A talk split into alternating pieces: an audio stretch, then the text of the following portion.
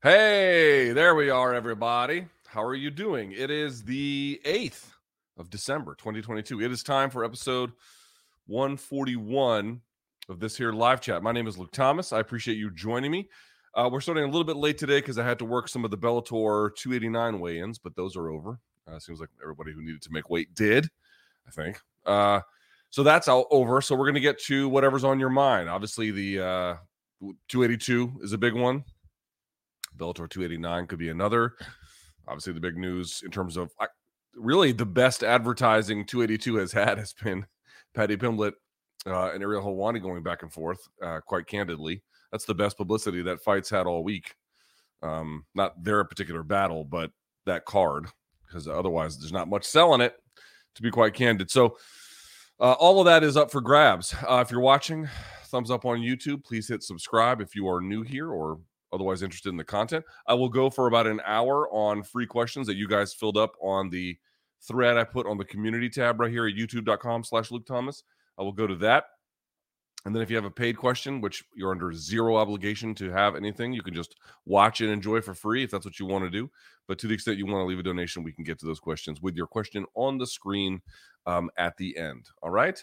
All right. So thank you guys so much for joining me. As I mentioned, and without further ado, let's get this party started, shall we?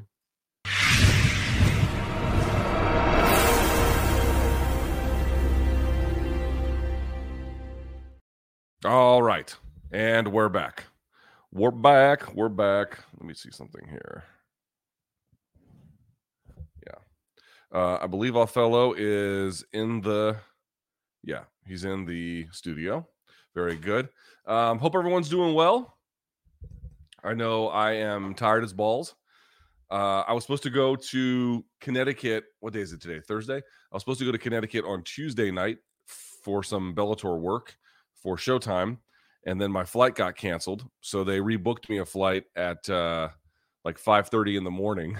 so I had to get up like at the crack of dawn, uh, and then go fly to Connecticut, and then so so my flight got canceled. Then they booked me in the morning, so I show up at the airport in the morning, and I didn't have any bags or anything, so I didn't have to check. I could just, you know, I had my backpack. I can, you know, I could just get the my boarding pass and go, which is great. I also have TSA pre-check, which is great and clear. And uh then I board my flight. I'm like, oh, this is great. And they're like, ah, there's a mechanical problem. You have to get off this flight. So we had to get off the flight. We had to deplane, and then we had to go to another gate and then get back on the plane again. So I was like, I don't know if I'm going to make this shit on time. And then we got there. Then it was an hour drive from the airport to where we had to go, made it, everything worked out. Then I had to get back, and then my flight was delayed like an hour and a half yesterday getting home. So, yeah, yesterday was a long day. Long day. Long day. Mm. Diet Mountain Dew, the breakfast of champions. All right. Let me refresh, and then we'll get the questions here on the screen.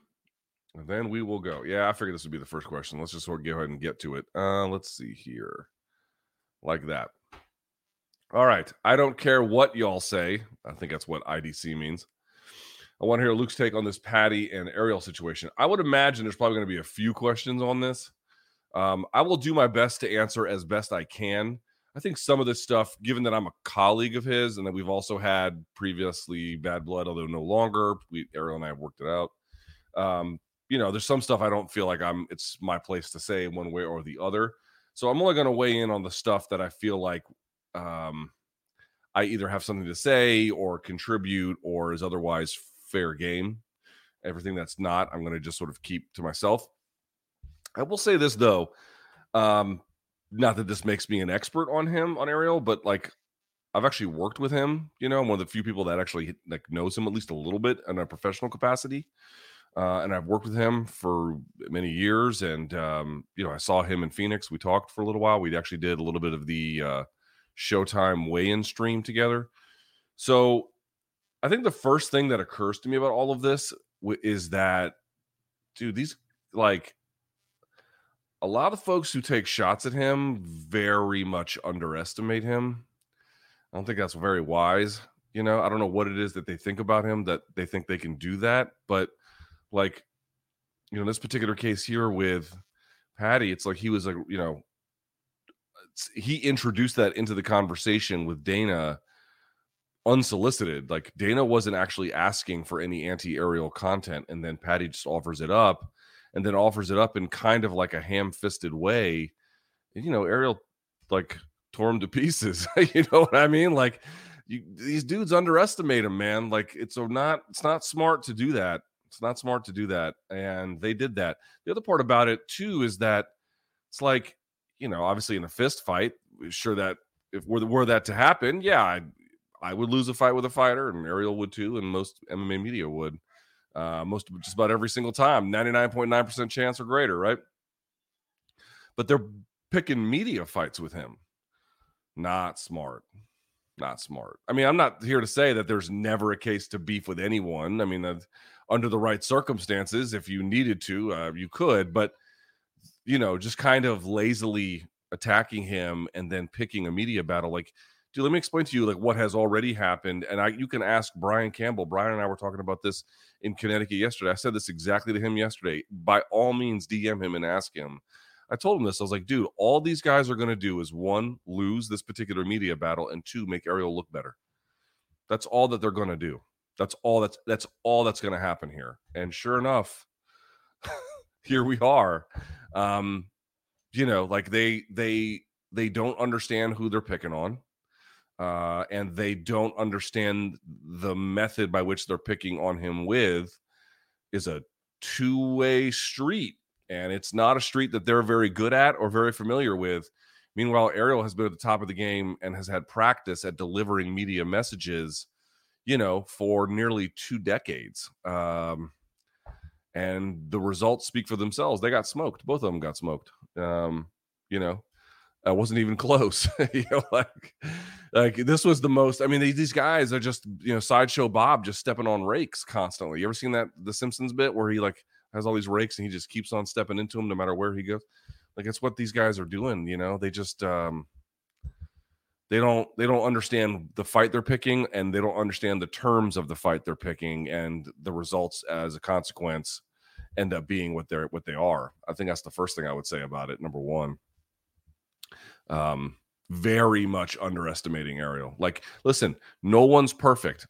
I've I've made plenty of mistakes. I've probably made as many mistakes as Ariel or more.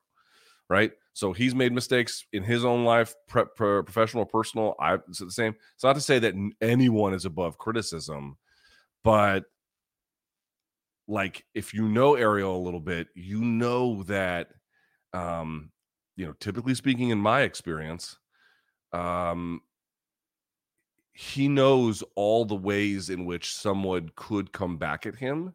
And so he conducts his business in a way that enables him like if if you do your business correctly, right? And you're conscious of that the entire time, then if someone goes after you, you are ready to share the results of this by virtue of your preparedness and the professional way in which you have done the job. And they've not done that. And they don't realize that other people operate that way. Um, and he does and he does. And, you know I've witnessed it firsthand i witnessed it firsthand. So like to me like i was like oh these dudes picked the wrong fight. They picked the wrong fight and all they're going to end up doing is making him look better. And by the way like the mma awards are tonight. I think he's going to be there. We're not obviously bc and i couldn't make it but um uh you know, he may end up win- end up winning a couple of awards tonight. I mean, I don't know that. I, I have not been given the results. I have no idea. But like on a day where a UFC fighter picks a fight with him and then he wins that fight convincingly, and then that very night, the or the very next night or whatever, the industry awards him something which is very much on the table.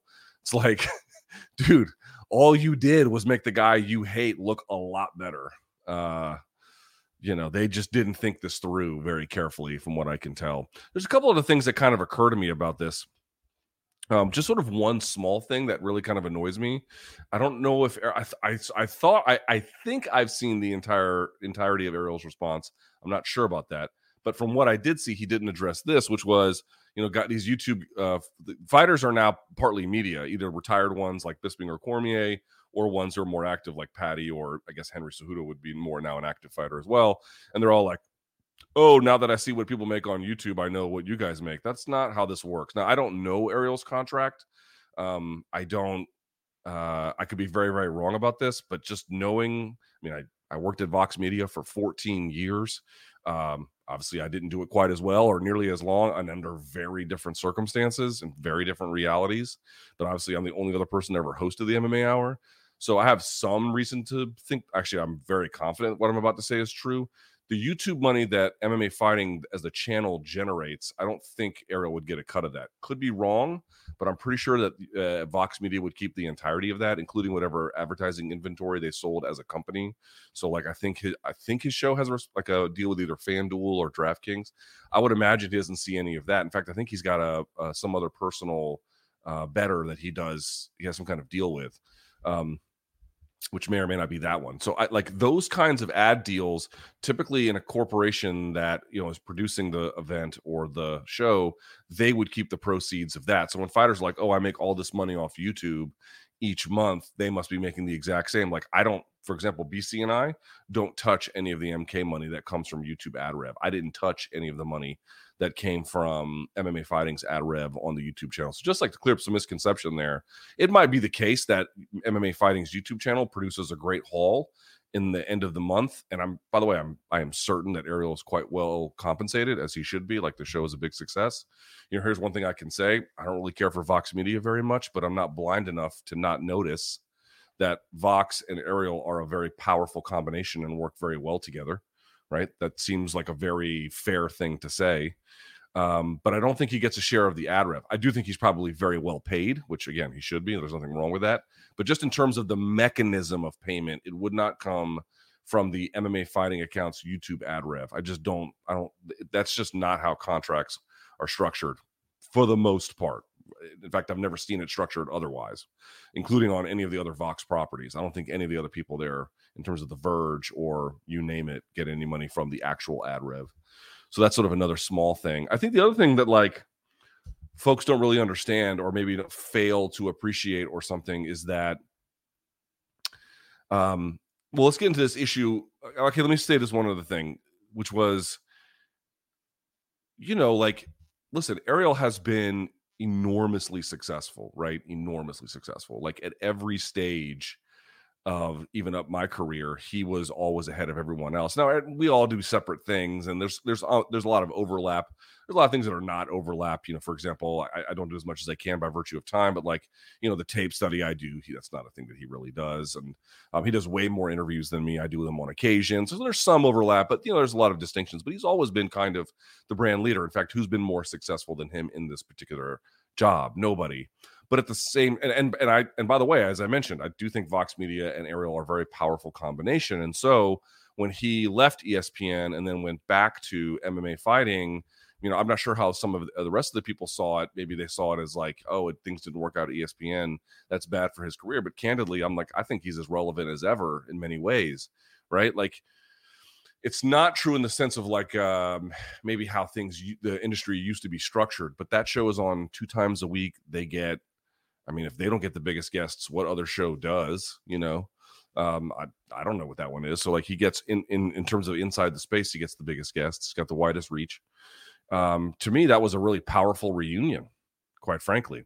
However, it is also true that you know Dana White in particular has really fucked with his career, really fucked with his career. I mean, if it wasn't for Dana's meddling, he would have been involved in any number of things. There wouldn't have been the huge 199 issue, but forget about that. But like for Mayweather McGregor, Showtime was going to hire Ariel to do, you know, I think along with Brendan Schaub, a lot of the coverage that was taken away from him. Dude, at ESPN, I, I honestly think if Dana had not interfered, Ariel would have had gigs that the rest of us would never have been able to touch. Like I remember after like Cain Velasquez fought Francis, he and I think it was Chael hosted like the sports center that came after that and Dana managed to take that all away. And then you know it's gone on down the line. Of course he couldn't control the entirety of it um, and there were other things that went really well for Ariel over at ESPN but I just want to be clear about something like while it is true that his return to Vox to me um, was a very powerful reunion and to me in many ways he's as relevant as ever The question is, if Dana had never interfered, how much more would there be? And if someone had fucked with my career so precisely and so powerfully in that way, dude, I'd have hard feelings too. I'd have real hard feelings. You know, I'd be very, I'd be, can you imagine? Like the only thing stopping you is the grudge of an enormously rich man who doesn't like your coverage. you know, and we're talking about primo gigs that just no one else would be able to get.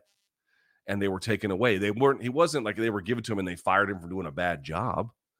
Right. You know, there wasn't like they were like, ah, this just didn't work out. You're not really good enough. That was never, that was never the issue. The issue was that uh they had a petty grudge against him and they held it, they they they surfed it and they kind of affected his career in, in a way. So like while he has been resilient. I mean, the lesson I would take from that is okay, listen, in the end, I think Ariel's going to be okay. He's got enough of an audience. Um, again, I, I, just can't overstate it. I think he and Vox Media are a very, very powerful combination. They work really, really well together.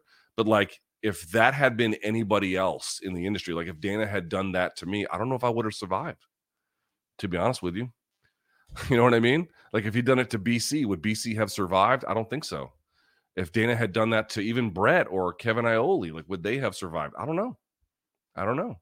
Like it's almost a miracle in many ways that uh, he was able to overcome that. So It kind of speaks to the role that he plays in the audience that he was even able to withstand all of that and and again in my judgment in, in some ways kind of thrive to to be honest with you so like don't look at the fact that he's back at vox and doing this two times a week and getting all these guests and stuff is like oh, everything's hunky dory. Yeah, again, like objectively, he's doing well, but the amount of, you know, fuckery he had to deal with would have ruined anybody else. I think it would have ruined me if it had happened to me. It would have ruined me, you know? So, uh, kind of amazing that he's been able to withstand that. And here he is in this place to say nothing of the hard feelings, right, that he must have that uh, I think are entirely understandable. You know, it's just petty. The whole thing is petty. It's just pettiness. It's not really rooted in anything else, which gets me to another point here uh, about all of this, which is like, I got to tell you, man, listen, I am one of the fiercest critics of MMA media, you know, in terms of like, and we'll get to that in a minute. But uh, I got to tell you, like, here's one thing I just don't think the fighters appreciate very much. You know, you can say we don't know what their job is like and that's true and we never really will unless you fight and i i accept that as a truth and i you know this is i'm not about ariel uh, specifically but just as like a sort of a media uh, requirement i accept that. I accept that I, I don't know the intricacies of their job. I accept that i will never fully understand what they have to go through. I sure that's true but the difference is that i actually try right? Spent 10 years training in gyms. I have interviewed thousands of fighters, hundreds of coaches, and I've done it for myself almost two decades. I've actually put in a lot of effort to understand that as best I can, knowing full well there will always be some differences that I just can't fully appreciate. The favor is not returned.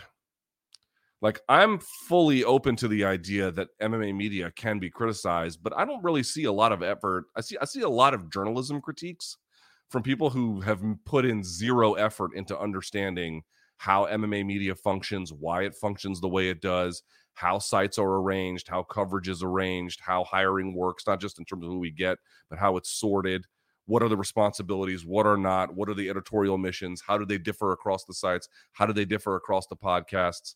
All of these things. I don't see any effort, hardly at all, in terms of actually understanding the job. Whereas part of our job is to fully, as best we can, understand there. So, like when they give journalism critiques, they're usually hopelessly ignorant, to be honest with you. In this particular case as well, deeply, deeply, ign- profoundly ignorant. In fact, is what I would say. Like not even remotely worth taking all that seriously. Which gets us to this question about paid guests. Um, See, this one's a little bit harder to answer because I know in Europe it's much more common practice. The answer is in the United States that uh, it would be considered really poor form, in part because now you have a um, you know a directly transactional relationship with the person giving you information, which makes the information unreliable Um, in many cases, it changes the nature of of what you're doing in terms of information gathering altogether. It just alters the landscape in a lot of ways as to be poor form. But I'm not I'm not the uh, you know I'm not the public editor of MMA journalism or journalism period. So I can only tell you that there's partly a difference of opinion here, but also in the American side of things, it's sort of seen as you know paying for these things. Um, a a the MMA sites and the podcast don't have the budget for it. So partly it's just totally unrealistic. I mean, you could argue that maybe Ariel does, but he would be the one exception. Like MK doesn't have the money for it. I can tell you that. And we've got we've got a lot of institutional support, a lot. You know, we couldn't afford it. You know, um, so so partly it's just unrealistic. Partly it's a function of like sort of geographic, you know, differences defining what what is appropriate and what is not. But when he says that like journalists would never pay for this kind of thing, he's right. They wouldn't. Um, the only thing I think I would say, and I, and again, I can't speak for anyone else's career, so I'm not going to in this case. I will just speak about my own career, and this is one thing I would ask MMA media to reflect on. I don't know that, MM, in my opinion, in my opinion, um, I had to stop using the title journalism because I just I'm not sure acts of individual MMA journalism exist, and there are some that are very strict journalists in the sense that we typically understand the term to be. You know, Karim Zidan, uh, uh, uh, John Nash. Um, but for me personally, I could not use that title anymore because I think the requirements of that, the dispassionate distance that you have to have, and the kinds of information you have to reveal, and the way in which the job would go about, like the like the companies who hire M- and create MMA sites, they're not hiring you to do journalism in the very strictest sense. And there's different kinds of journalism. There's like kind of like the horse race journalism, which is more about like you know what like hey X is fighting Y at Z event, which is that's so sort of a different thing. But in terms of like speaking truth to power, dude, the MMA industry does not want its media to do that. They do not want its media to do that. They certainly, in my experience, and again, I was editor in chief of Bloody Elbow. I was forget even what my title was at MMA Fighting anymore. It changed many times, but certainly I was the number two guy there for a long time, behind the head guy, in terms of like the editorial responsibilities. Um, you know, I understand that. I've worked at SiriusXM. I had a national radio show. I'm now with CBS Sports and Showtime. I, I personally believe I can't call myself that. I don't think that's I don't think that's a fair thing to call myself. And I think I MMA media, like when Paddy talked about the fact he's a content creator, not a journalist. I, you know, I, I don't know about all that, but what I would say is there's now a lot of guys who are clear, and eh, I should say people in the industry who are clearly not journalists. And I think to the fighter, they can't tell the difference between that and actual media.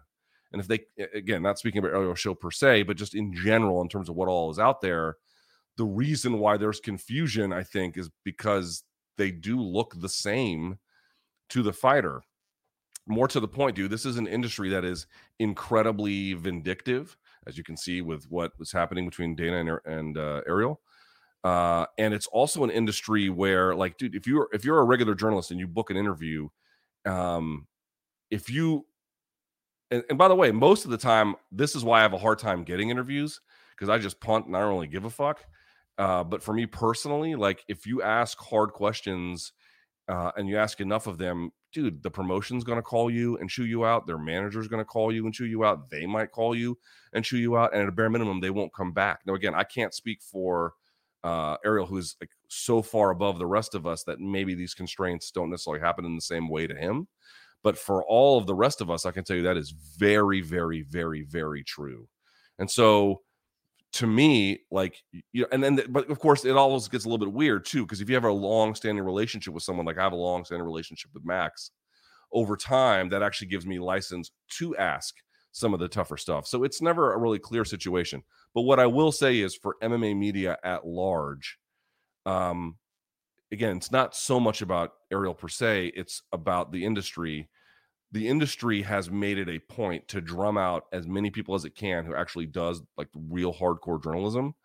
And i think that that in addition to how the content creating industry looks just like it on the side the differences for the fighters are marginal. One's got a bigger audience they're just going to go with that and plus they might pay.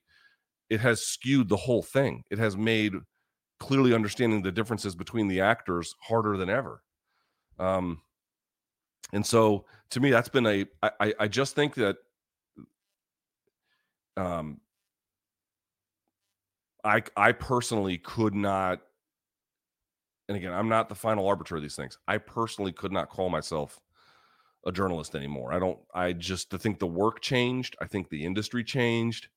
I think the audience's appetites changed. I think the media landscape in terms of who else was uh, being a part of it, who else gets credentialed to these shows, all of it changed. And I don't think that the MMA media has fully taken stock of this point about all those differences and why fighters say things like, you know, well, this guy pays and this one doesn't. Why would I go this direction? It's like, well, the, in theory, they, they do different things, really, and they're supposed to do different things. Um, but perhaps that's a conversation for a separate time. The long story short is they they they did not know who they were fucking with, and they don't know the media space nearly as well as they imagine themselves to, and they paid for it. You know, I mean, I guess they don't really care. You know, um, they, they, I don't know. How, I don't. I don't. I don't. I don't know how much this is like slowing down their day or whatever, but they. I don't think they come off the, this looking great. You know. So long story short, um, you know, they have tried to ruin him. Not Paddy per se, but you know, they have tried to ruin him. They have tried to ruin him. They have tried real hard to get rid of him. And uh, when he says, I think I did see this part. When he says, excuse me, I got something in my eye. When he says that, like they want to get rid of me, they want to get rid of me. That's true, man. That's true. They would love nothing more than for him to be a real estate agent somewhere or something else. Like they're they've actively tried to suppress his career. They tried to do that on a on a different way with with Josh Gross. They tried to do that in a different way with uh, John Snowden. Um, they've tried Jonathan Snowden, I should say. Uh, they've tried to do that with a few Loretta Hunt, you know, and in many ways they have succeeded. Ariel is just so successful and so powerful by virtue of everything he's built for himself that he's able to withstand it, and in many cases, as I indicated, thrive. But um, but they tried, and if he's got hard feelings about it, I get it. I get it. I just think that the way in which Paddy has introduced this conversation about about paying for interviews, um, and again, Ariel's never done that, so nor should he, uh, given the way he has structured his career. But I do think the rest of the MMA media should reflect on like why these guys are so confused, um, because it looks the same to them, you know. So, if that's the case, I think for someone like me I should reflect on that and I think use titles more appropriate to what I think I'm doing. And I think I think that that's a larger conversation about um, how the rest of the media functions. I think the vast majority, not entirely, obviously, but the vast majority of MMA media um, exists to cover fights themselves and nothing else. And you say, well, isn't that the majority? Of, isn't shouldn't that be the majority of the job? Yes, yes, that should be the majority of the job. However, like, you know, what about people who are sexual predators in gyms? What about guys who have, you know, stolen from fighters? What about, you know, case of the Reebok, where he just does a shoe deal and the fighters get not a cut of it? Like, those are issues too. And, or, you know, somebody waves the flag of Palestine and it gets people bitter, or they're doing a fight in, in, some country that has a human rights record. Like, n- n- I don't know what the answers are to any of these things, but they're not strictly about the fights, and yet they are still important to be had. Dude, I've said how many times have you heard me say this on this on this thing? And I'll move on to other questions. But how many times have you heard me say this? Dude, the MMA industry does not want to look at itself in the mirror, right? They don't want the media holding up a mirror to what's really going on at all. They want a high five from the media. And the problem is, if you don't do enough high fiving, you're going to limit yourself a little bit. Trust me, I'm telling you, I'm speaking from experience. If you don't do enough high fiving to the industry, if you don't put your arm around the industry enough, they will do their best to get rid of you. It, it's just how it goes. There's no, or I should say, very little appetite for reflecting on the bad actors and the bad things that they do. And I'm going to say it one more time, man. There are some good managers. There's some great managers in the space, but there's a lot of really bad ones, a lot of really stupid ones. And you don't see a lot of stories about them because they are essential to MMA media. Not for everyone, not in every case, but they're often quite essential as gatekeepers in getting folks onto these shows or any other place. You know, just reaching out for comment or whatever, having access to that world and they'll close it off if you offer any kind of coverage that they deem hostile. Like the industry doesn't want journalism. It doesn't want it. It wants it wants uh, something else, and um, it's a hard truth for me to accept personally, and I think it's a hard truth for a lot of uh, people who are doing their best in the industry. But I just think that that is how the like how do powerful people in any industry get away with it? Um, they make it impossible to do anything else, you know. And that's and that's it's it's kind of important why I like you know I, I'm I'm conflating several issues here all together at once. The last thing I'll say on this, and I've really been going on way too long anyway. But the last thing I'd say on this is that um, um, how do I say this? If you want to get into this industry, you know, and and whatever whatever you want to do in it. And by the way, like not everyone. Ha- this is the thing. This is like the place that I come back to. It's like not everyone has to be Seymour Hersh. Like the, that you can do a different job and still be valuable to many many people. Like that's what I try to do for myself. Again, I can only speak for myself in that way. But I think if you are going to get into this industry, you need to be very clear about the parameters. You know, and the guys who work at some of these other sites and some of the people who are on these other um, you know, beats or whatever inside the industry, like, you know, when they get their backs up, like, oh, and again, I'm not speaking about Ariel, I'm speaking about some of the other folks, uh, because I think you know, Ariel and I have had personal talks about this. So, you know, some things we agree on, some things we don't. You'd have to get his views on some of the larger issues, but I think if you want to get into this industry, you need to be very clear about the parameters.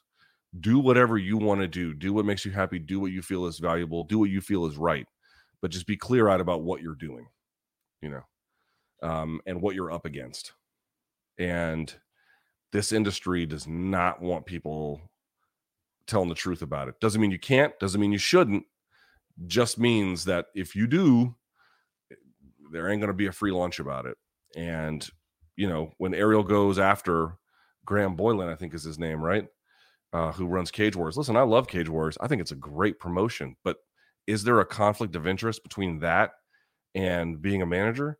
Fuck yeah, there is. Like, not just a conflict of interest, a massive one, a huge conflict of interest.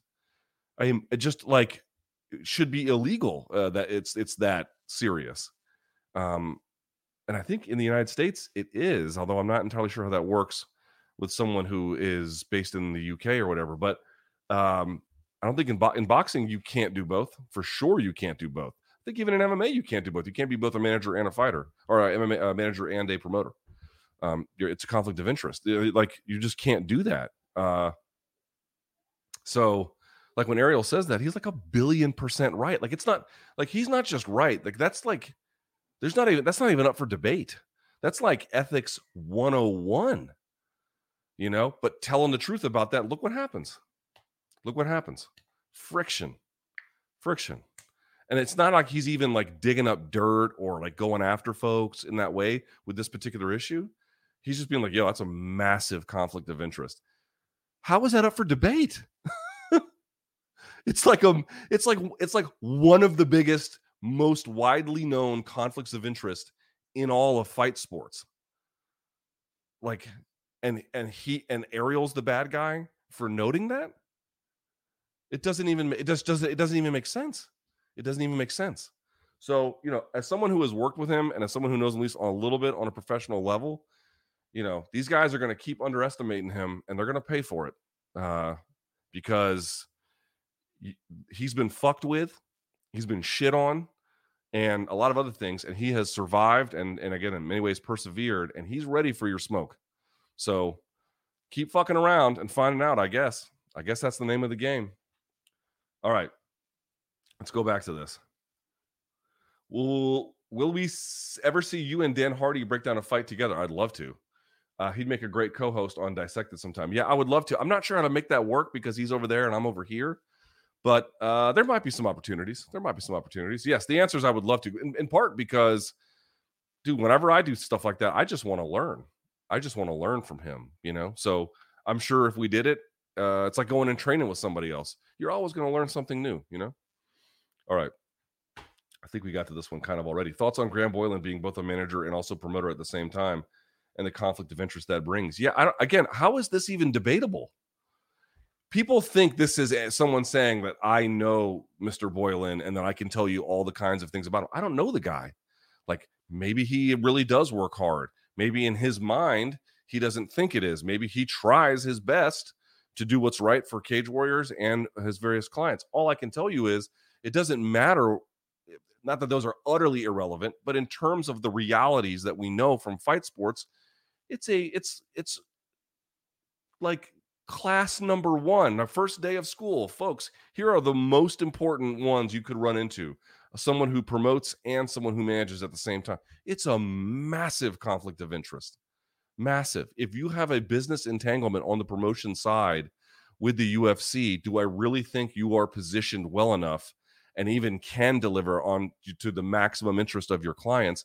I mean, in a world where like working backwards can help, maybe in the sense that like okay uh, i'm not going to be adversarial with the with the ufc i'm going to be like you know really uh, trying to get on their good side. And by virtue of being on their good side and having these other like positive business entanglements then they'll reward me on the back end. But that's not really how the job is supposed to work. The job is supposed to work where yes there's going to be a space between where the fighter and the promotion's interests overlap and it's the job of both entities to find that.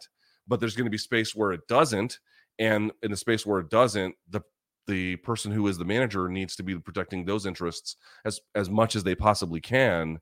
If you're also promoting in a way where even if you're not promoting i mean i guess Paddy used to be at cage warriors and now is not that's one thing. But if you have a promotional deal as part of this larger like broadcasting arrangement yes this is a massive conflict of interest. This is not up for debate. It's not up for debate. It's not to say that everything he's done is like you know some kind of moral travesty or something but is Ariel right about this? Like unimpeachably. Unimpeached. This is not difficult. This is not difficult. Unimpeachably correct. So, you know, would you again, what do you want us to say? And what's this going to do? You know what's going to do? If I ever want to, uh, uh, someone will send this clip to him because this is always what happens with a show like this.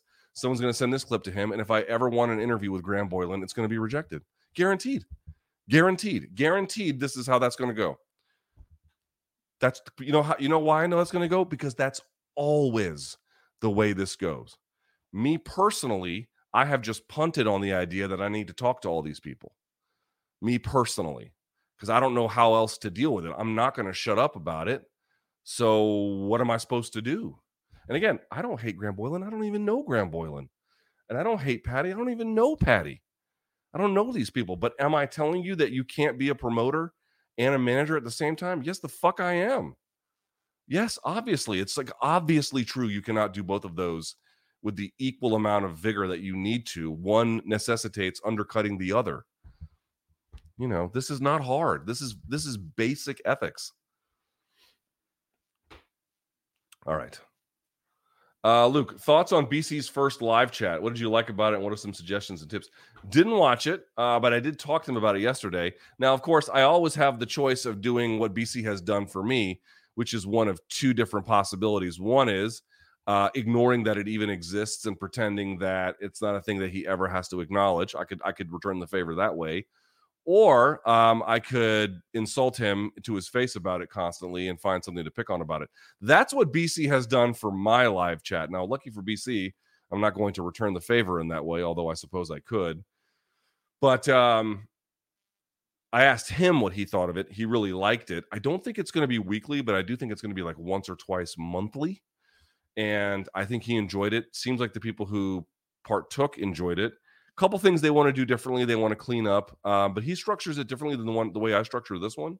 So I'm happy that it's on the channel and I'm I hope it does well. And uh again, like we're partners. I, I'm joking about the other stuff. We're partners. The success of that live chat only helps me, which is something he didn't seem to understand for a long time, but I, I hope he understands now. So uh so yeah, people seem to like it. It's gonna be different. Like he talks about different stuff. It's, it's gonna be way more boxing heavy than anything I do, but yeah, it's out there. All right, let's see what else we got. Let's see. Let's see. Okay. Um, I don't know if I if this is the same one. In light of the recent drama between Paddy and Ariel, your thoughts on the ethical considerations around paying athletes? Kind of been over it. Is this a general journalistic standard or a special case for sports? Uh, it's not limited to sports. I can tell you that. From the surface level, it seems like athletes should get paid for their time. However, I'm sure there is more to the story. Well, if they want to get paid for their time, they can make those choices. I don't think there's anything wrong with that. Or um, using the media opportunity to promote merch or, you know, oh, I've got this new drink or something. But again, if you are paying for interviews and you are a journalist, that is also a conflict of interest because it changes the nature of what you're doing to something much like expressly and definitively transactional whereas in other cases that's not really the way that it's supposed to go. Um, so that's why he doesn't pay you know? Now in fairness i think at, at mk we have like gotten cars from people from hotels to the venue or that we're at or the studio so like we've paid in that sense but I don't, I don't think we've ever stroked a check um but yeah, I, am told in uh, I'm, to, I'm told in in Europe and especially in England, this is a common thing. So it, maybe you should ask some editors over there what they think. Luke, my man, appreciate the love for the raid films. As an Indonesian, there's not a lot to be proud of. Inside joke, but those films serve us proud. What did you like most about them? Well, it's not just the raid. It's the night comes for us. It's the raid 2. There's a whole bunch of these movies like that. Um, I've said this before. I, if you guys haven't seen it on this very channel, I did a review of The Night Comes for Us, which is on Netflix. And you can hear basically most of my admiration for this version of cinema, which would answer your question more generally. Like, folks, please don't misunderstand me. I love John Wick and the movies. I love all of them. They're great. I would love to watch a million more of them. I, I don't think an honest person can say that John Wick is as good as The Raid. And I don't think anyone could say John Wick 2 or 3, and of course, Force coming out soon. None of those hold a candle to the Raid 2. No one is doing fight choreography the way they are.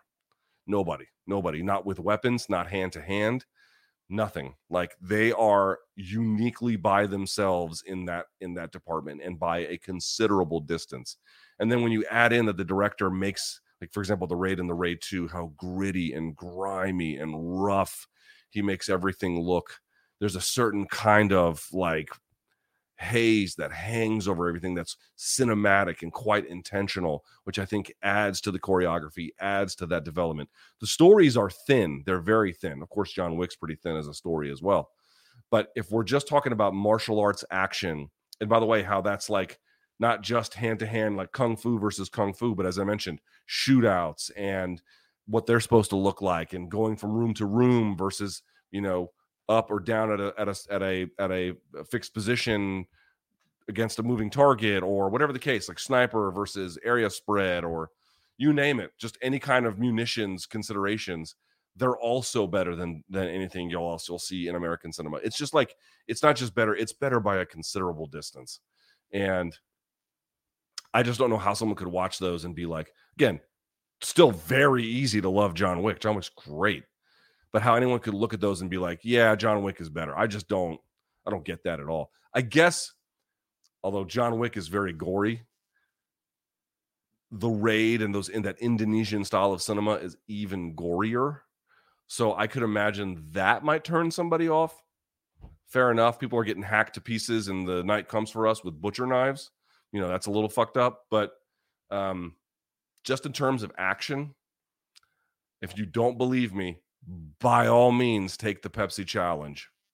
Go do it. All right, let's see here. is what Sean O'Malley has with him being the only dude coached by Tim Welch, sort of like a boxer's camp, going to be something we see going forward in MMA?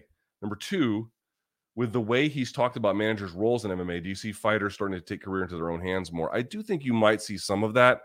I think that some, again, some managers I, I work. By the way, some managers I have like, you know, rough interviews or rough interactions with some of their clients, and they they, they don't hold it against me.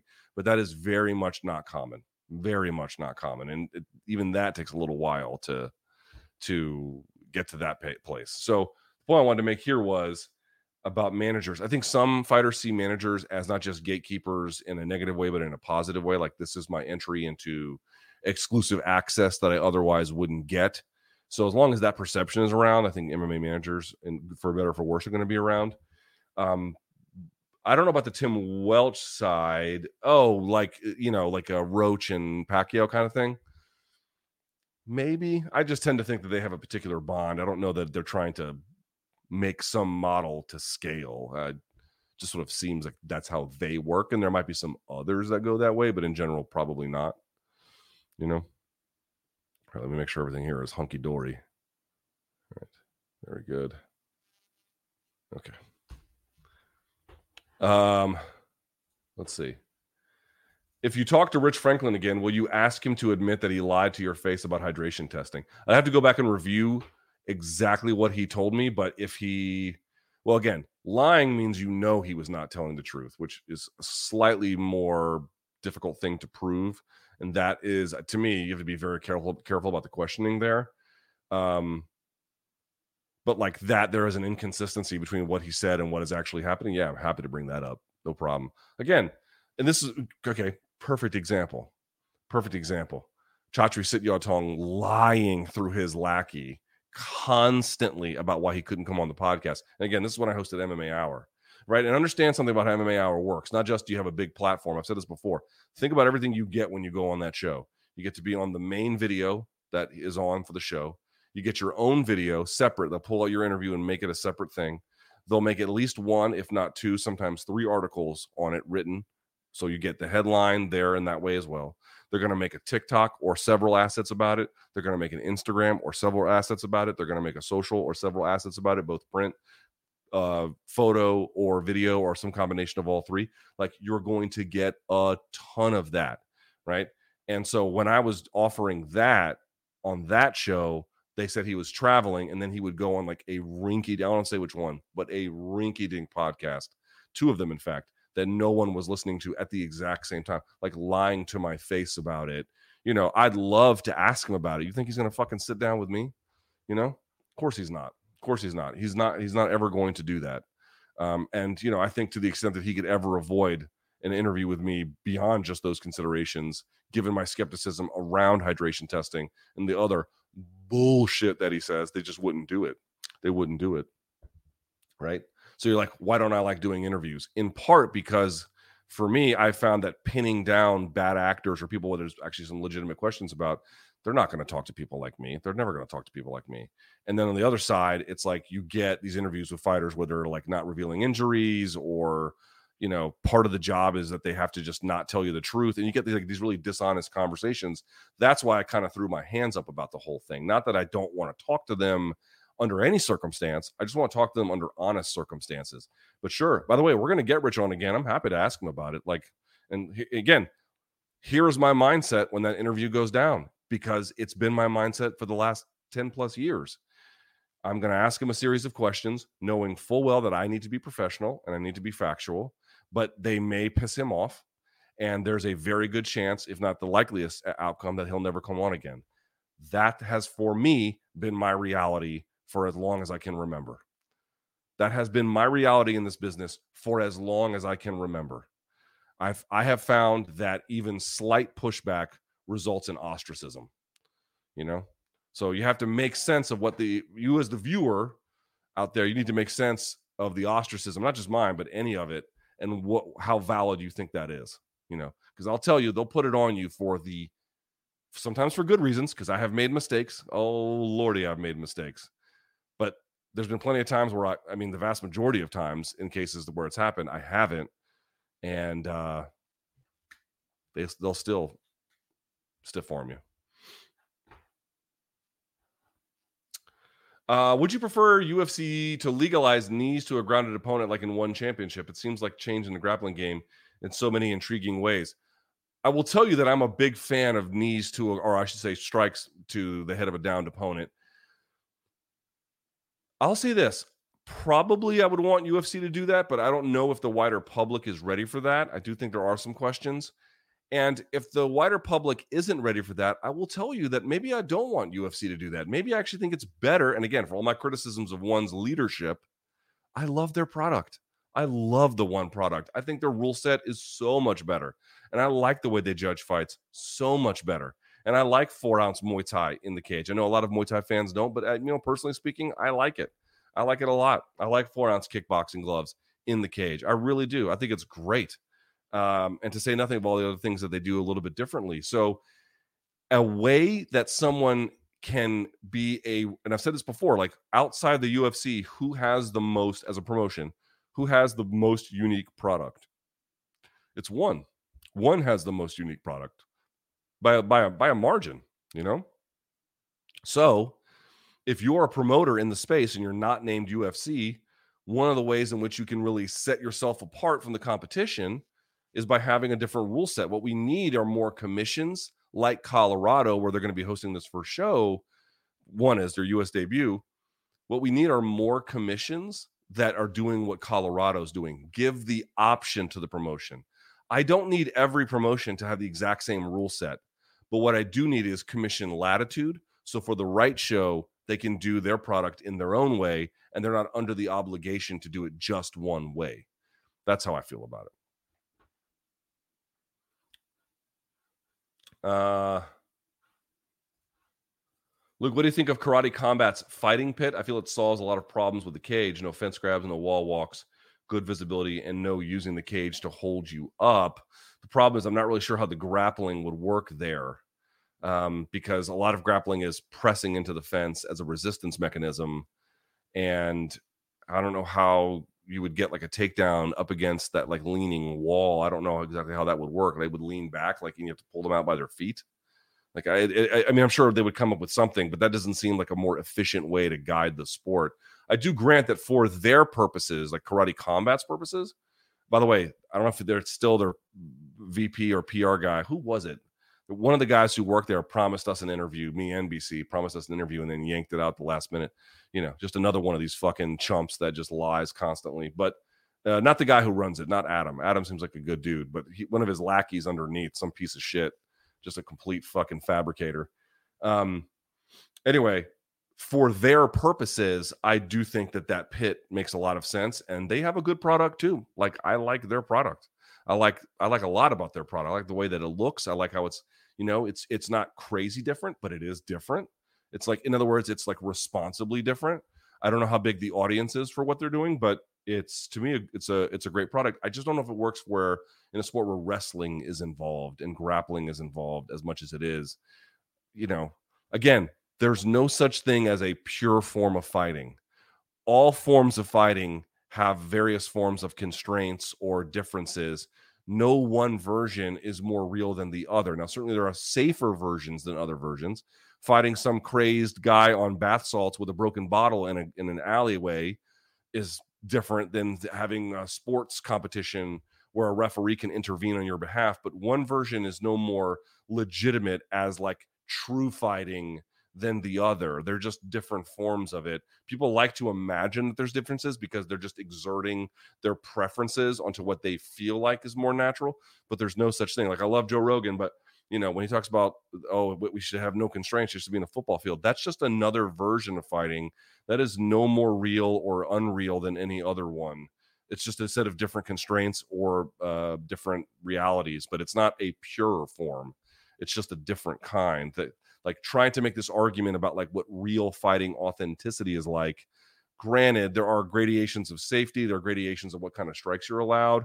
And I think there's a debate about classifying different types but you know, if as long as like basically there's full contact that's allowed, which is a type, I don't see one as a more legitimate form than the other. More useful, perhaps, um, more dangerous in certain ways. The kind of conflict itself, but pure, I, I think is a total fantasy. I don't think it exists. Um, there's a question about being a dad, but it's only got one like, so I'm gonna skip it. Hope that's okay. Uh, let's see, Luke. When are you going to start taking TRT, and will you document your journey to show us your progress? Boy, I have been thinking about it a lot, a lot, and um, I've been getting emails to get on it. I'm, I probably am. I probably maybe next year, honestly.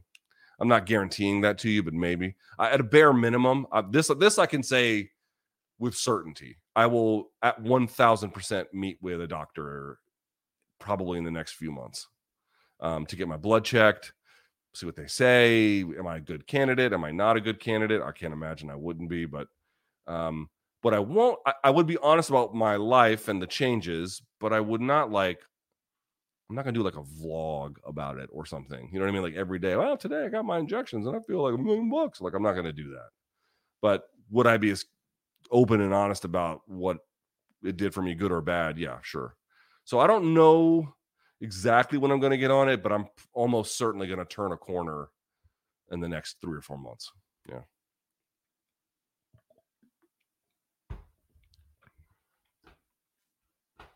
Um, again, here I said it. I opened the show this way. Thoughts on Ariel's ability to annihilate those that veer from the path of truth when speaking about him. Yeah, these fucking dudes, man. You know? Again, no one's perfect. No one is above criticism. No one is above reproach. You, me, Ariel, President Biden, Donald Trump, fucking, you know, whoever. Anyone's fair game in that way. But if you're gonna do it, might want to. I'm gonna think about an approach because I guarantee you he has, and um, and he's not to let you off lightly, you know. So it better be it better be really important to you. it better be really important to you, and if it's not, you know, you have the option to not say anything, you know.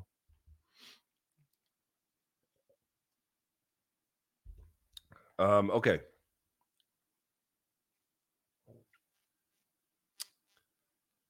this is an interesting one. I'm not really sure how to answer it. Luke, do you think the UFC should implement new rules about which fights fighters can accept? No.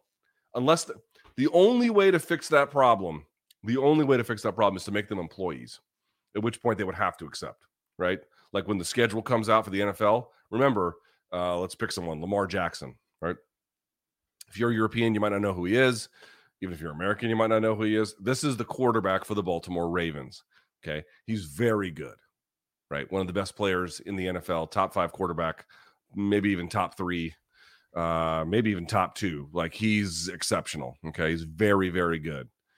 Um, but he's an employee of the Ravens. He works fully as an employee for the Ravens. So when the Ravens and every other team uh, gets together and then the NFL makes the schedule, they have to do that because that's part of a function of their job as an employee for the Ravens, right?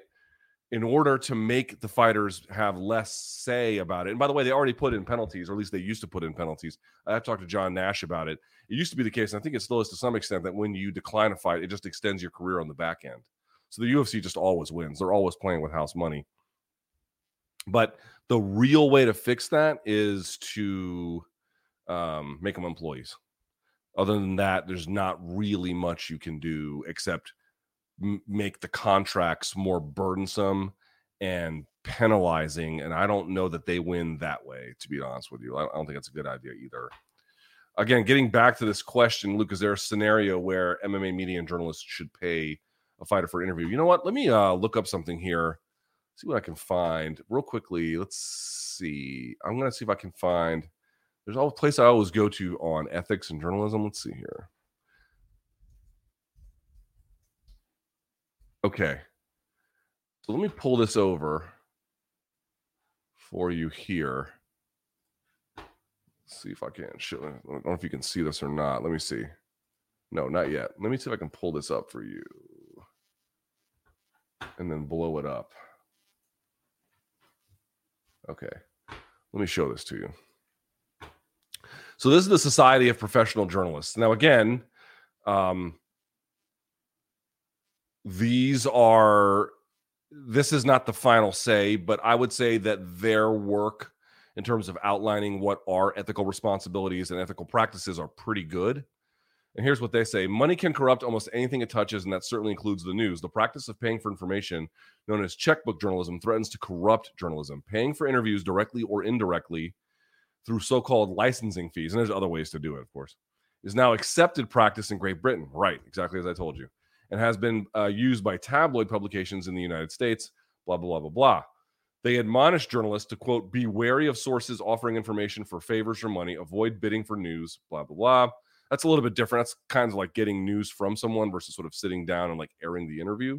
But here's what else they say checkbook journalism undermines journalistic independence and integrity and threatens the accuracy of the information. Exactly what I told you. First, paying for info immediately calls into question the credibility. Second, paying for information creates conflict of interest. By writing a check for an interview, the journalist now has a business relationship with the source, right? This is exactly what I told you guys asking tough questions, examining the motives, weighing the credibility of a source, all of these journalistic functions become intricately more complicated when the source is someone receiving money for a story. And third, once a media outlet has paid for the information, it is less likely to continue to search for the details of the story for fear it might uncover conflicting information. And it goes on from there. Now, um, you can decide which of those are in play or not. But as you can see, it's considered very poor form for someone in journalism to be paying for this kind of stuff. But this is the thing that like the rest of MMA media has to wake up to. Like, you know, these these dudes who like, you know, whether you want to call them content creators, whatever the fucking word is, these guys from Full Send. Like, I don't know the guys from Full Send, and their shit's way popular, more popular than anything I've ever done. Right? I understand that. Like, it's be like, oh, you're taking shots at people who did better. I mean, I don't want to do what they do, although what they do is not necessarily all that different from what I do. But but here's the truth let's imagine something. I don't know that this to be the case, but let's imagine something. Let's imagine that they paid for interviews. Dude, if you're a fighter and you have on the one hand, again, not Ariel's case, but in other cases like obsequious media, right, who just don't really ask you hard questions for fear of like fucking up this relationship with the manager or, you know, getting ostracized, or someone who behaves exactly the same way, but just puts money on top of it. Well, who the fuck are you going to talk to? And even if they did this job correctly, where they were like, not adversarial, but you know, asking tough questions and trying to sense the motives and all the other things we just saw. And then the other one's not going to do that and they're going to pay. Like, who the fuck would you talk to if you were a fighter and you just didn't really care about the difference? Right? This class of folks, they're not protected in the industry. The people who are trying to do journalism, they're not protected. They have to protect themselves. And there's ways in which you can do that. In the case of Ariel, he's done it by a number of ways. And one of those is like the size of the audience that he has and the size of the profile he has in the sport. He is some somewhat uh, immune to some of these challenges, you know. But for the vast majority of us, um, you know, you're up against a very difficult circumstance. If you do that job correctly, they just will stop talking to you. will stop talking to you. You know, living fucking proof, man. Living fucking proof. Or, or look at Ariel. How many people like have ostracized him? Living fucking proof. Dude, they'll go after you. And again, his profile is so big that some of that is negated. But like, you know, his getting sideways with Ali or whatever. What do you think that's based on? Like, what do you think that's based on?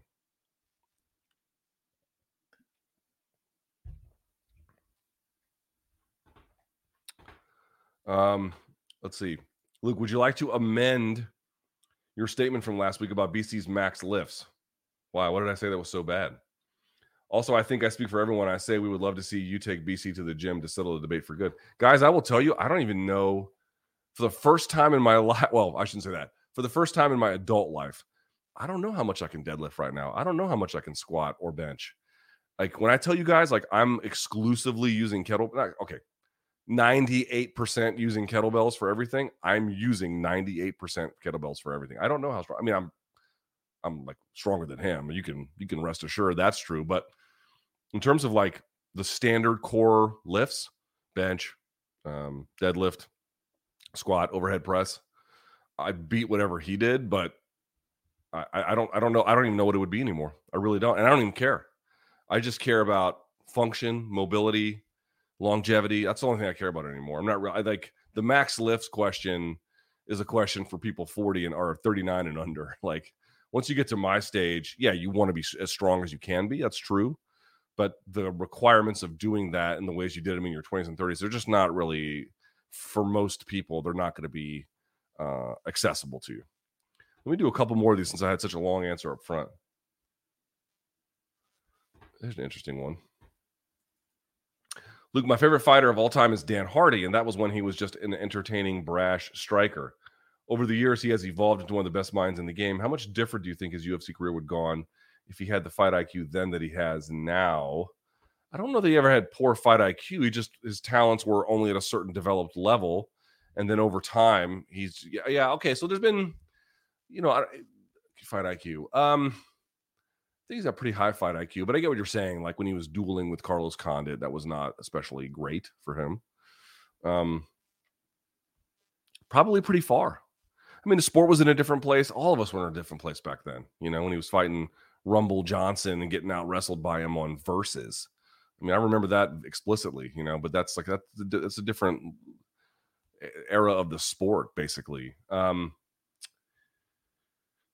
probably would have gone a little bit better. Probably would have gone a lot better. But I don't, uh, you know, we still have beaten GSP in terms of the wrestling. Like that to me is just GSP was just ahead of the game, man. There was only so much that could have happened. So, and by the way, like Dan had a good UFC career. He fought for a title. He was a British, in many ways, you know, maybe eh, something of a pioneer, like, and important figure in the sport. Like, dude, he didn't have a bad career by any stretch of the imagination. Uh, could have been a little bit better, you know, with now all the wisdom that he's acquired and applying that to the skill set and the physicality that he had then. Sure, could have been a difference, but um, he's he's not some failure that you know would have like massive upgrade by virtue of all the things he's acquired in terms of wisdom now.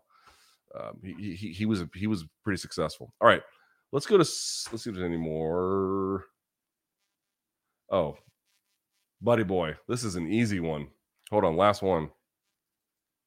Luke, I want to start working out from home, but I don't have much space. What is the bare minimum equipment you recommend for light to moderate strength and stability training? Dude, you just need, uh, you know, a 10 foot by 10 foot space. You don't need hardly anything.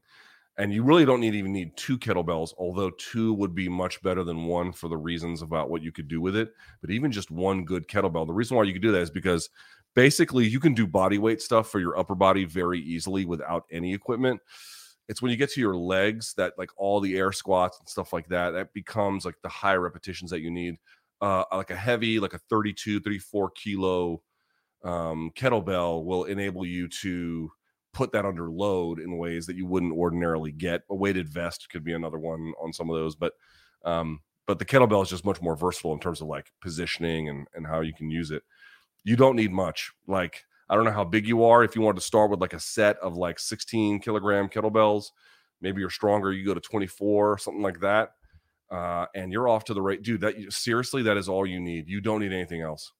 Like, yes, having more equipment would give you more options. That's true. But can you get jacked with a proper diet, good sleep, good nutrition, right? In terms of hydration and everything else, and two good kettlebells that are appropriately sized for you in terms of how much they weigh, can you get jacked that way? 1000%.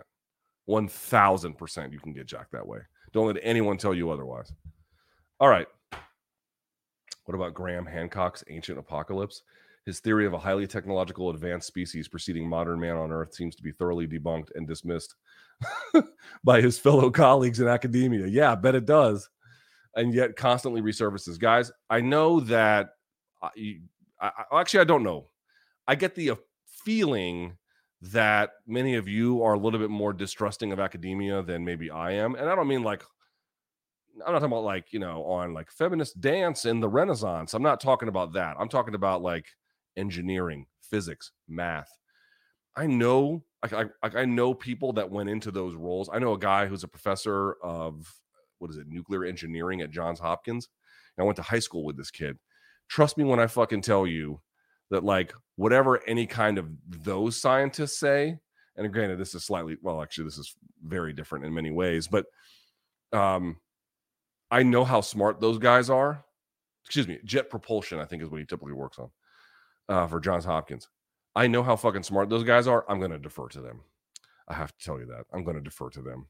When you actually meet someone who's like really smart and then has devoted their adult life to the study of a very complicated and difficult topic and they're very good at it uh, and when you actually see the depths of that like people questioning them to me is just a fucking joke. Like yeah of course they're not immutably right but uh, they're going to be a lot more right than the average fuckhead watching netflix who thinks something sounds interesting i'm going to guess that if his colleagues have dismissed him you know I, I i've not even seen one episode of ancient apocalypse but if that's the case I'm going to side with his colleagues. I, I tend to think they're probably he's probably a fucking idiot. So can't say that for sure. But there you go. All right. Let's get to your comments. Here we go. Uh, look, I have a friend who thinks with six months of full time training, he could beat a top five women's straw weight. Okay, Jessica Andrade, right? She can make it. He was a collegiate athlete, 28 years old, 6'4, 220, and still in good shape. What are his chances? Well, this is why weight classes were introduced. Um, so he might be right. But you know, we're talking about a guy who'd be a heavyweight saying I could beat a woman half my size. Yeah, congratulations, John Wayne. You're a fucking hero. like, what does that prove? That proves that like you can literally beat uh the the most physically outmatched version of any UFC fighter we could think of. Okay, uh, maybe on that level it's true but you know, lessen lessen the despair. Like the question is not against that. The question is like, how would he do against Gabby Garcia? Do Gabby Garcia would fuck your friend up, real, real, real nicely, real nicely.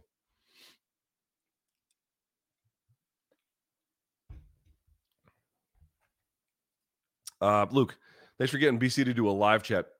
Who do you think is the male and female fighter of the year if it's down to Pereira and Volk? Volk, then Weili or L- Larissa? Ooh, that's an interesting one.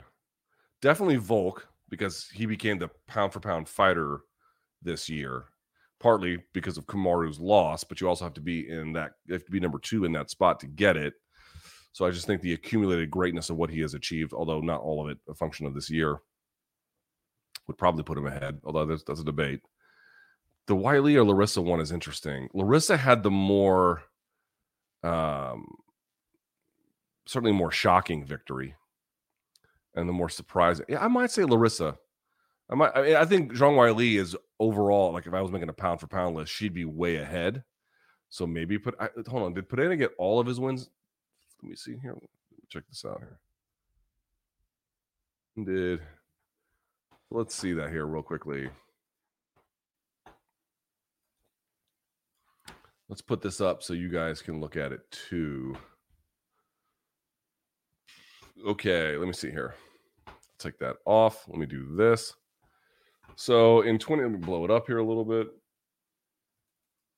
Okay. In 2022, he beat Bruno Silva, Sean Strickland, and Izzy. Okay. So then let's go. I'm just going to type in Volk and see what comes up. Okay. There's Volk. What did he do in 2022? He beat Chan Sung Jung and then beat the fuck out of Max Holloway. That's pretty good. That's pretty good. I still I know it's only two versus the three, but I still think those two and then the domination of them. Yeah, I would still go Volk. So then let's the other one was Zhang Weili. So let's go to Zhang. Is she? I can't even see it. Uh, let's see. There. What did she do in 2022? She beat Joanna Jędrzejczyk and knocked her out, and then Carla and knocked and then stopped her in the second round. Okay, that's pretty good. Now, what did Chaco do? Larissa in 2022. In 2022, she, Jesus, she fought Faisal and Nova, a Fabian, Koles, Kolesnik, and then Harrison. But she did it from May. So she fought in May, then July, then August, and then in November. Dude, I'm, I just think you'd have to give it to Pacheco because Zhang Weili's victories are much better. But to do that, because you know you were going to be fucking injured half the time, like I would, I just that's a much a much greater workload And for that reason, I would give it to her. So it's a much, it was a bigger load of work for Pereira than Volk, but the difference is that the quality of the wins were much higher. The quality of the wins are much higher for Zhang Weili. However, the difference in overall workload plus the Kayla Harrison victory being actually very substantial to me is the difference maker there. That's how I would go. Uh, appreciate it, sir. How much fun was that tank interview?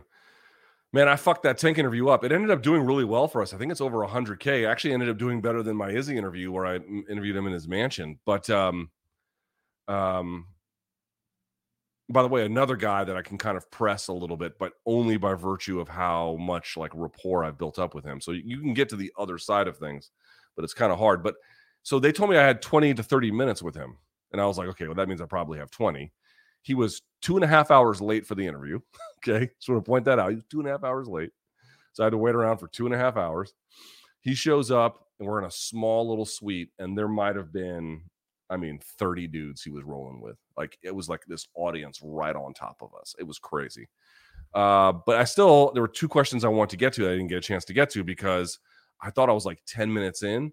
And then the producer comes over and gives me the wrap signal. And I'm like, well, fuck, I didn't even didn't get to half of this shit. So I didn't get to any questions about Floyd and them splitting, which ended up not being a big deal because everyone else asked him in the scrum. So it actually made my interview a little bit different. That part's not the big deal. The one that was the big deal that I did not get to was about the fact this dude's got a jury of his peers he's going to have to face in February. This dude is facing up to seven years in prison for various crimes, alleged crimes anyway, related to a hit and run in Baltimore around his birthday. And that trial, I think, starts in February. And dude, if he is convicted on all counts, he is facing up to seven years in prison. So not only does he have to get out of that, he has a fight in January and he's supposed to fight Ryan Garcia after that. I'm like, dude, how are you? Like, I don't know what happened. I know what the media wrote about that story. My view on the alleged criminality of it is he's going to be judged by a jury of his peers. And I'm going to look at the evidence when that goes down and we're going to see what, what happens. And if he gets found guilty, then that's the situation he created for himself. Like, you know, who does he have to blame at that point? But um, but just on a boxing level, like, dude, that is a massive thing that could disrupt all of this. And there's just not enough people talking about it, fucking including me, because I messed up the goddamn timing of the interview. I didn't get a chance to get to any of it. So other than that, I actually really enjoyed talking to Tank. Like he's very reserved and um, you know, I I here here's what BC and I think. BC and I talked about this. BC thinks that Tank Davis is MMA fans' favorite boxer. Is that true? That's what that's what he thinks. I think he's right because like maybe Canelo's the answer. You could have said Triple G a few years ago. I don't think that's true anymore. There are definitely some like MMA media types who like Inoue, um, but in general, he thinks it's it's Tank Davis. So there you go. Uh, what'd you make of Helwani bodying old Paddy and Dana? We kind of been over this. I appreciate the donation, but um, yeah, we've been over it. Any chance we could get Rockhold for room service diaries? Hearing Brian tried to ask Luke about his Instagram DMs might possibly be comedic gold. Um, unlikely, unlikely. Um, I'll leave it at that. Unlikely. Uh, hardest Brian has ever made you laugh. Ooh, he's had a bunch of good ones. Um, I mean, I laughed my ass off yesterday when he was spitting out all that water. That was pretty fucking funny. if you guys saw that, but uh hardest he's made me laugh. He made me, dude, like we've uh, he's made me laugh a lot, a lot. Usually with off the record shit, he can't say to you. uh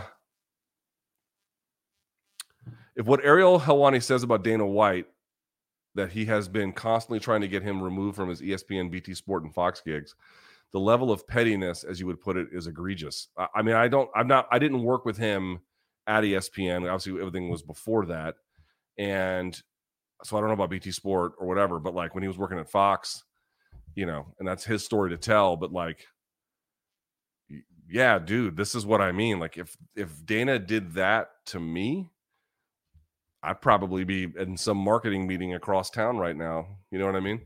With some lobbying group or you know nonprofit or so, something something i don't know i don't know if i'd be in this industry anymore like ariel was able to withstand it but um yeah it's it's crazy they've they've he, they've really tried to undermine him big time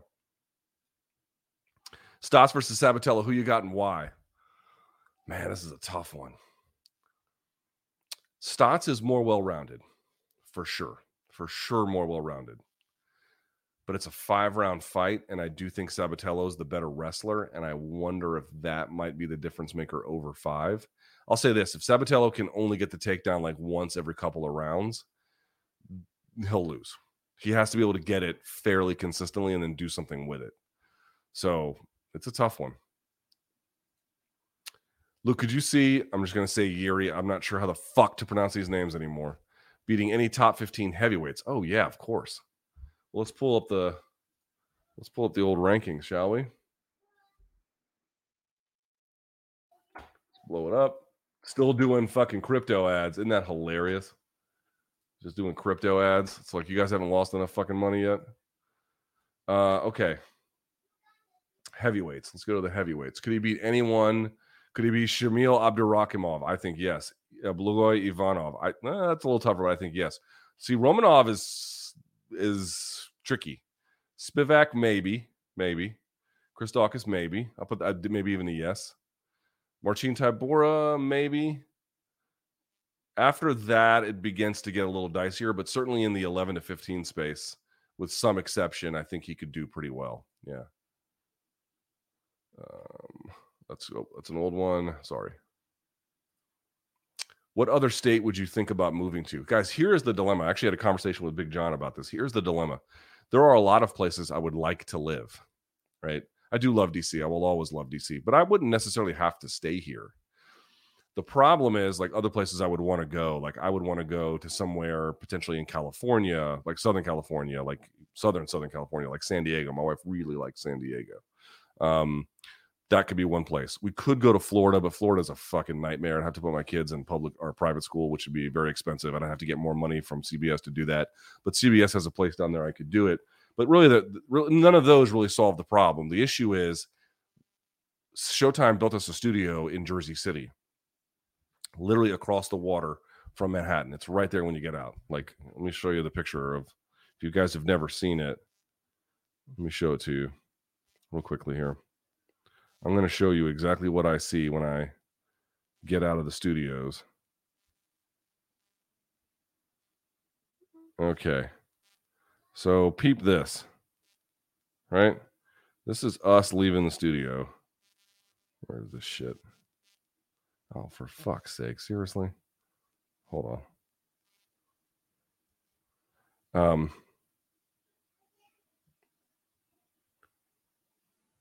Did I seriously? I, didn't even delete that one. How is it not showing up in this fucking thing? Maybe I didn't geotag it or something.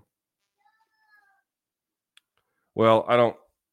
Christ on crutches. I don't have it in front of me, but rest assured, it's like literally like on the water across the waterway from Manhattan. So anywhere has to be kind of close to that. Okay, you go to Philly. Philly's a little bit cheaper, but I don't really know anyone in Philly, and it is closer and it is cheaper, but it's not like a it's not like I don't know if it's an upgrade. Uh, so there's that. New York City is prohibitively expensive. Jersey City is now prohibitively expensive for the most part, and I don't want to want to live in Jersey City anyway. You're like, oh, you could live in a suburb, but my wife doesn't want to live in a suburb. She wants to live in a place where there's people. That's I, I she's a city person. I'm a city person. I know like some people who, you know, you might watch a little too much Fox News and think that cities are all hellscapes. You are extremely mistaken.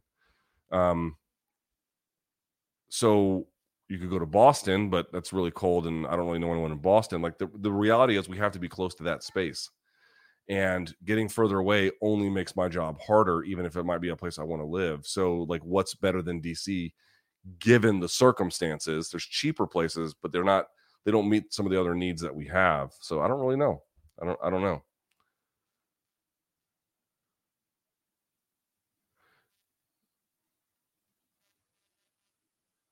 I, don't know what the fuck this question's asking. Using where we are in a sentence versus where we are at. Need to hear your thoughts on the strict rule as opposed to BC's ever evolving war with the King's English.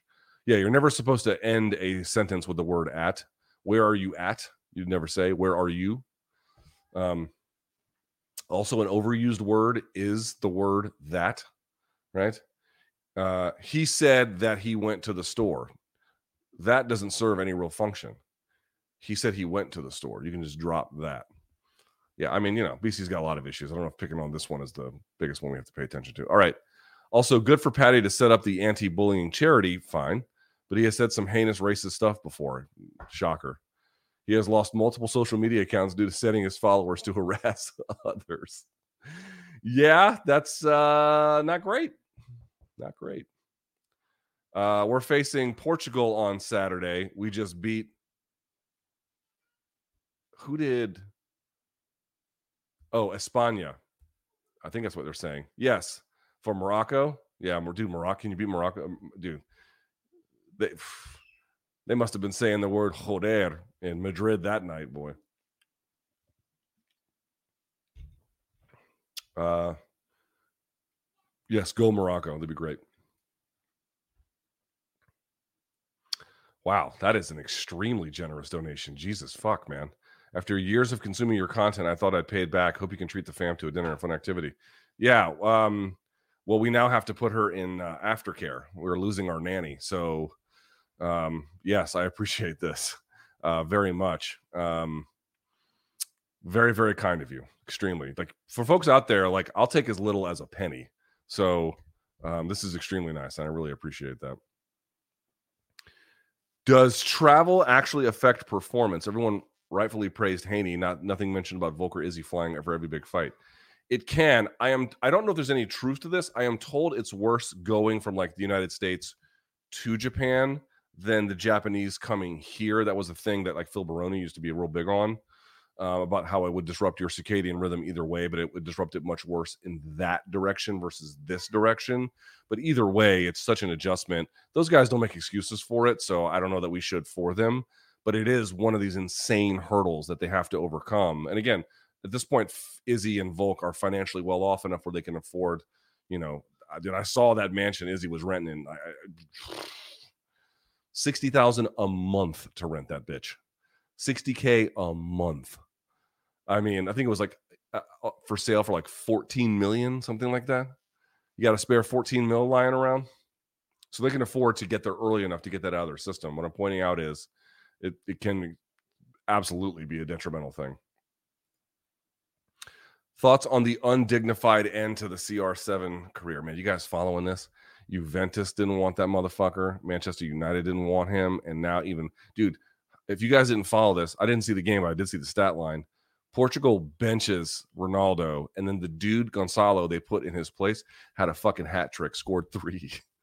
like the stones on the manager to do that, to start him on the bench, and then the guy who replaced him, like balled out of control. Um, you know, listen, he's one of the most, he's one of the best guys who's ever done this sport ever, right? In Ronaldo, one of the guys, and he was at Madrid, he was untouchable, right? In terms of um, like what he meant for that institution. What is he, 37, 38 now? The end has come for him. And I know like Zlatan Ibrahimovic is like 40 or 41 or something. So everyone ages differently. But I think for him, the real big issue is aside from the fact he's got an insanely massive ego, he just needs to accept that there's still other leagues he could be playing in and contributing in. Like, dude, Thierry Henry, when he played for the New York Red Bulls, Thierry Henry has a claim to be the best MLS player ever. And when he played there, he wasn't good enough to really get the best out of himself in Barcelona or as part of the um, um, Invincibles for Arsenal. He was in a different stage of his career.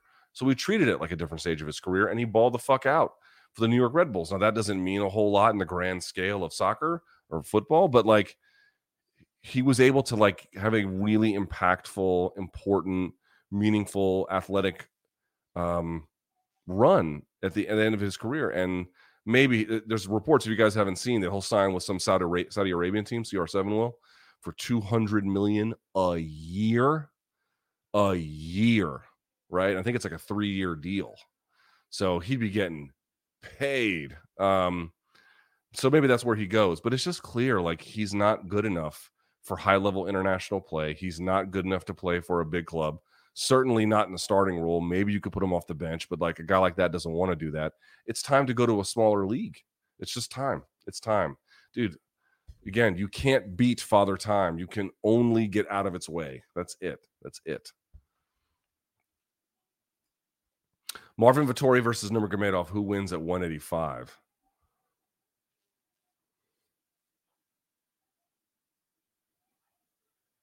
Like in an MMA fight? Because I'm thinking about wrestling. Probably Vettori. Probably Vettori. Dude, weight classes matter. They matter. Shouldn't fighters be medically suspended at least six months after KOs? Tuivasa was KO'd three months ago. How could he absorb more trauma in another fight so soon after? Different commissions have different rules. Two KOs in three months shortens careers. Same with Marlon Moraes and Corey Sandhagen. It certainly can. Now, Corey Sandhagen, I think, took a lot of time off, and I think he's okay. But with Moraes, I don't think he ever really recovered. Um, yeah, they're probably, dude, you're talking about state athletic commissions. Like they're not necessarily going to be all that rigorous. Also, they might suspend you six months, but if you go to a doctor and get like a clear CAT scan or something, a lot of states will just say, okay, you're done. You're off suspension. Go do whatever you want. You know, yeah, like this is why when people are like, oh, we can't allow PEDs because of health and safety, it's like, dude, I can think of a lot of things we can fix about health and safety that have fuck all to do with that and are much more important and easier to fix. Luke, as a Chelsea fan, our best players always get injured and the crap ones are having a great World Cup. Would you play better for um, maybe it's your physios down there in in uh, Chelsea that are the issue. There was an issue with a guy who was doing some of the extra, uh, not a physio, but one of the guys who was like in charge of um, training. Was a trainer for Real Madrid who was getting everyone injured, like was fucking up Gareth Bale a few seasons ago. They sacked him. Um, who would I play better for? Dude, I don't play good either way, you know. I will say this, it just blows my mind how much people love the World Cup.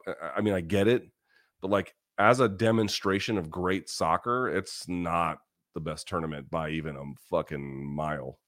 Like Champions League is so much better, you know. Please J pronounce fighter names your best and move on. Every time it's a five minute debate, which ends up being more annoying. Yeah, that's fair. That's fair. A little bit of a typo in your thing, but yeah, that's fair. This might be perceived as a silly question, but is having a manager an absolute must? No. Why can't fighters directly negotiate contracts? Because they don't know how to directly negotiate contracts. They can. I think they feel intimidated.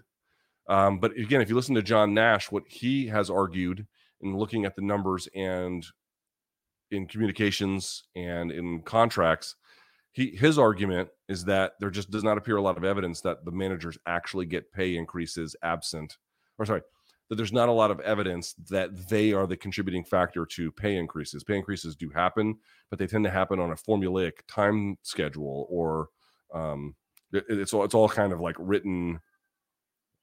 It's all kind of prearranged, and so it's not clear in his judgment that they're actually meaningfully adding anything. I, I don't know. I, I would need to look into the situation further to have a really better argument one way or the other about that. But that's been his view, and Uh, there's been the views of other ones where it's like, here's what you definitely need. This one I would say is non negotiable. You don't have to have a manager, but you definitely need an attorney. You definitely need an attorney. You need an attorney to read the terms of any deal, sponsor deal, promotional deal, you name it, anything. You do, even I have an attorney for the deals that I sign. Like my deal is with CBS Sports is up in the like th- third quarter of next year. So I'm going to have to renegotiate with them um, I have an attorney who helps me with that, you know. So if even I have an attorney and I'm not making some of the paychecks that some of these bigger fighters are making, they need an attorney. You need an attorney. How much heat do you think Dana and the UFC will get if Raul Rosas suffers a bad loss where he clearly looks out of his depth? Would it be deserved? The thing is, no one's trying to stick it to the UFC like in that way. I, I, it's not about that. It's, look, it's about the kid. It's about it's about Rosas. It's about him. It's not about like, you know, do you think we'll get get a lot of heat? Yes, I'm sure they will get some criticism, but in the end, it's like I like we don't want a world where we have to yell at promotions for getting guys fucked up, like with Sage Northcutt and Cosmo Alexandre. You don't want to live in that world want to live in a world where you can avoid that kind of thing. And so, yes, I'm sure that will happen. But like you're asking me who I'm thinking about in those cases, I'm not thinking about UFC practices as much as I am. Jesus, like we don't want this to happen to this kid. Now, I don't think that's necessarily going to happen here. I mean, the kid, the kid is good. He's good. They would have to really kind of fuck up the matchmaking at this point for him to get like his ass kicked. You know, um, I he he's he's talented. He'll he'll be okay. I think this weekend, win or lose. And if he gets knocked out in 30 seconds, like, dude, adult grown men get knocked out in 30 seconds. The problem is at age 8, 17, 18, whatever he is at this point, uh, how much that could derail him because he doesn't have all these other sort of resources competitively built up. That's the problem. That's where it could be like, you, it's not just that, like, it's a bad idea because the kid gets hurt. It's a bad idea because a kid could get hurt and it could fuck up his future. I think that's the part that I, I, I have concerns about. It's not about being anti Rosas or even anti UFC per se, although again, bad practices should be called out. It's a question of um, let's make sure he gets taken care of. UFC is against Western principles. What are Western principles? It is ran more like a state backed Russian or Chinese organization. That doesn't make even a lick of sense. I'm sorry, sir. I appreciate your donation. I really do. But that is, you're just saying words. Just sitting appreciation. Thank you, Steve. I appreciate it. Uh, if an MMA version of Shakur Stevenson can't miss prospect came around, would the UFC break the bank to sign him? Yes. Even if he's only 18 at the time, he would have to have some kind of accomplishment making him making them break the bank to do it. But yes, the only asterisk about Stevenson is he can't really crack. He doesn't have big power. But otherwise, he's about as sharp as a boxer's ever going to get. He is a marvel. I heard it is illegal to stop an athlete from doing an Olympic sport. Like if the MMA goes, what? I don't, I've never heard that ever. The big issue for me is not that. The big issue is that um, judo, for example, like you can open up a judo gym, but because it's a, a and, and even wrestling, you can open up whatever you want in terms of teaching it. But if you're going to be part of the athletic pipeline, a lot of it is not for profit. I don't think the jujitsu people want a not for profit sport. Sorry. This may be old news, but what is your take on Aaron Pico and TJ Dillashaw suffering the same shoulder injury with the same trainer weeks apart? Now, I don't know that I don't have enough medical information to make any kind of broad claim between the two, nor do I understand their situations enough to know that it's anything more than coincidence. It certainly doesn't look great, which is where your question comes from, and I respect that and understand that. But you you really have to ask yourself, what do we know? What do we know about the situation? We don't know much. However, I will say, in the case of Pico, when they were yanking on his arm like that, apparently Dana White, in talking to Patty on his podcast, was saying that's what got Yuri's shoulder. How, again, however you pronounce his name, Yizzy, whatever it is uh, that's how they fucked up his shoulder. So not not great that the corner did that for Pico. And the other side with TJ Dillashaw, we talked about this on MK yesterday, dude. Like I'm not thrilled about his situation. Like it is impossible to explain to a young again it might be true for young women too i can only talk about the men because it's you know, the military background and everything else it is impossible to explain this to young men that at 25 you need to take care of yourself in such a way that you're not asking a lot of hard questions about your life at 45. That's true financially, that's true physically, that's true in a lot of different ways. And these guys, when they do this to themselves, they are not living for 45. Take my motherfucking word for it. Trust me. Trust me. Trust me. Guy who's had shoulder surgery, had it. Labrum was falling out, or labrum was torn, shoulder was falling out in my sleep, uh, among other places to this day doesn't feel normal. And that's a very modest injury compared to some of these guys. Dude, TJ Dillashaw went through with that fight and had no ability to compete in it. Didn't show up for it at all. I mean, he couldn't. I'm sure. I'm sure mentally he wanted to, but he physically could not. And what did he get from it? On top of it, he might have a shoulder.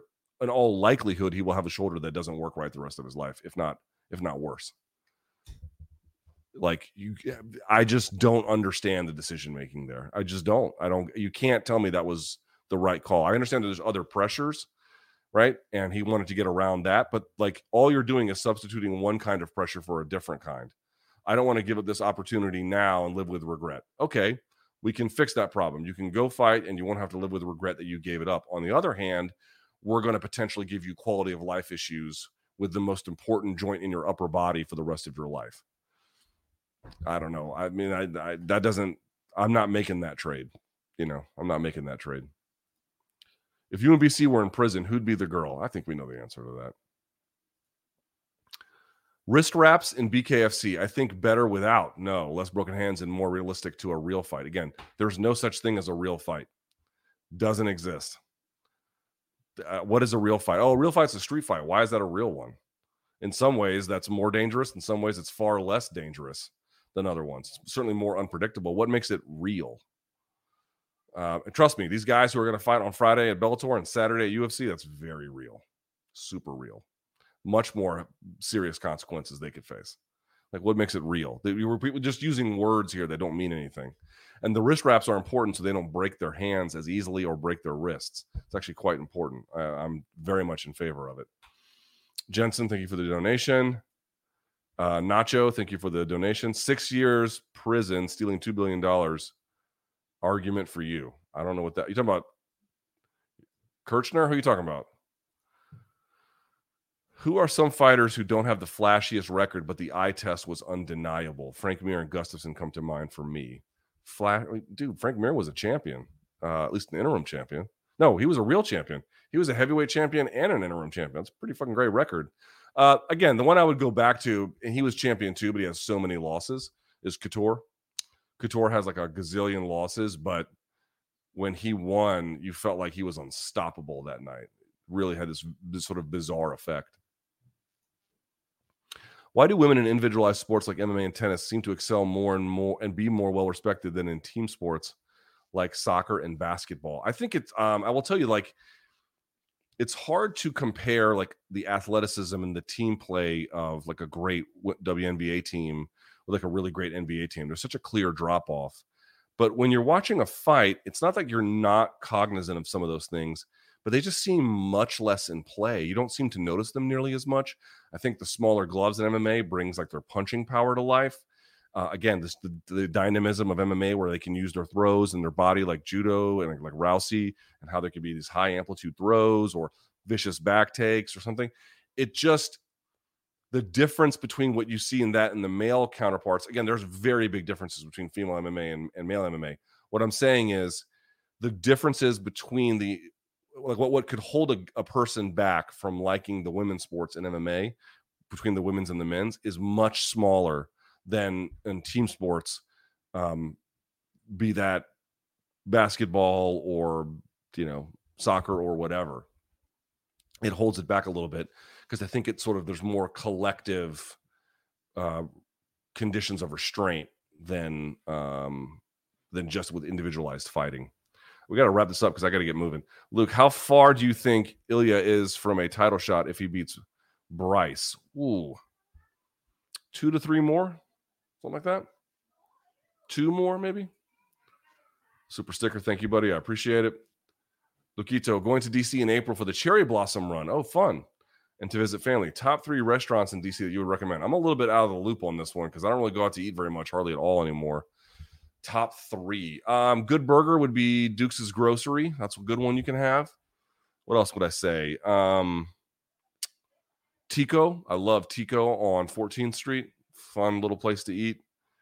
And Little Serow, if you can get in, they don't take reservations, but it's some of the most amazing food you'll ever have. Rasika is pretty good. L'Ardente's pretty good.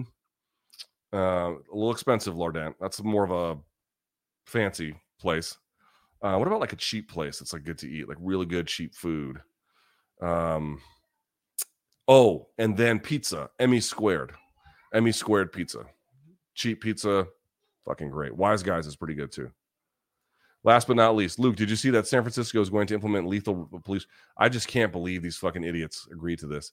I guess we're living in iRobot now, dude. Even the robot ethicists who were eh, working for Boston Dynamics told the city of San Francisco, do not equip the, these machines uh, to do anything with lethal force at all whatsoever. Dude, the robotic ethicists, or excuse me, the robot ethicists were adamant about it, and the city still ignored them. you just have to be kidding. You just have to be kidding. So, yeah, terrible, terrible, terrible. And then crazy donation here from Octavius. Thank you, bro. I appreciate it. All right we got to get out of here. Thank you so much for watching. This was a long one. I hope you appreciated it. As usual, podcast will go up tonight. You can hear my daughter out there. I gotta get, I gotta go see what she's up to. I thank you guys so much for watching. Uh, like and subscribe, the whole nine yards. Until next time, you can stay frosty.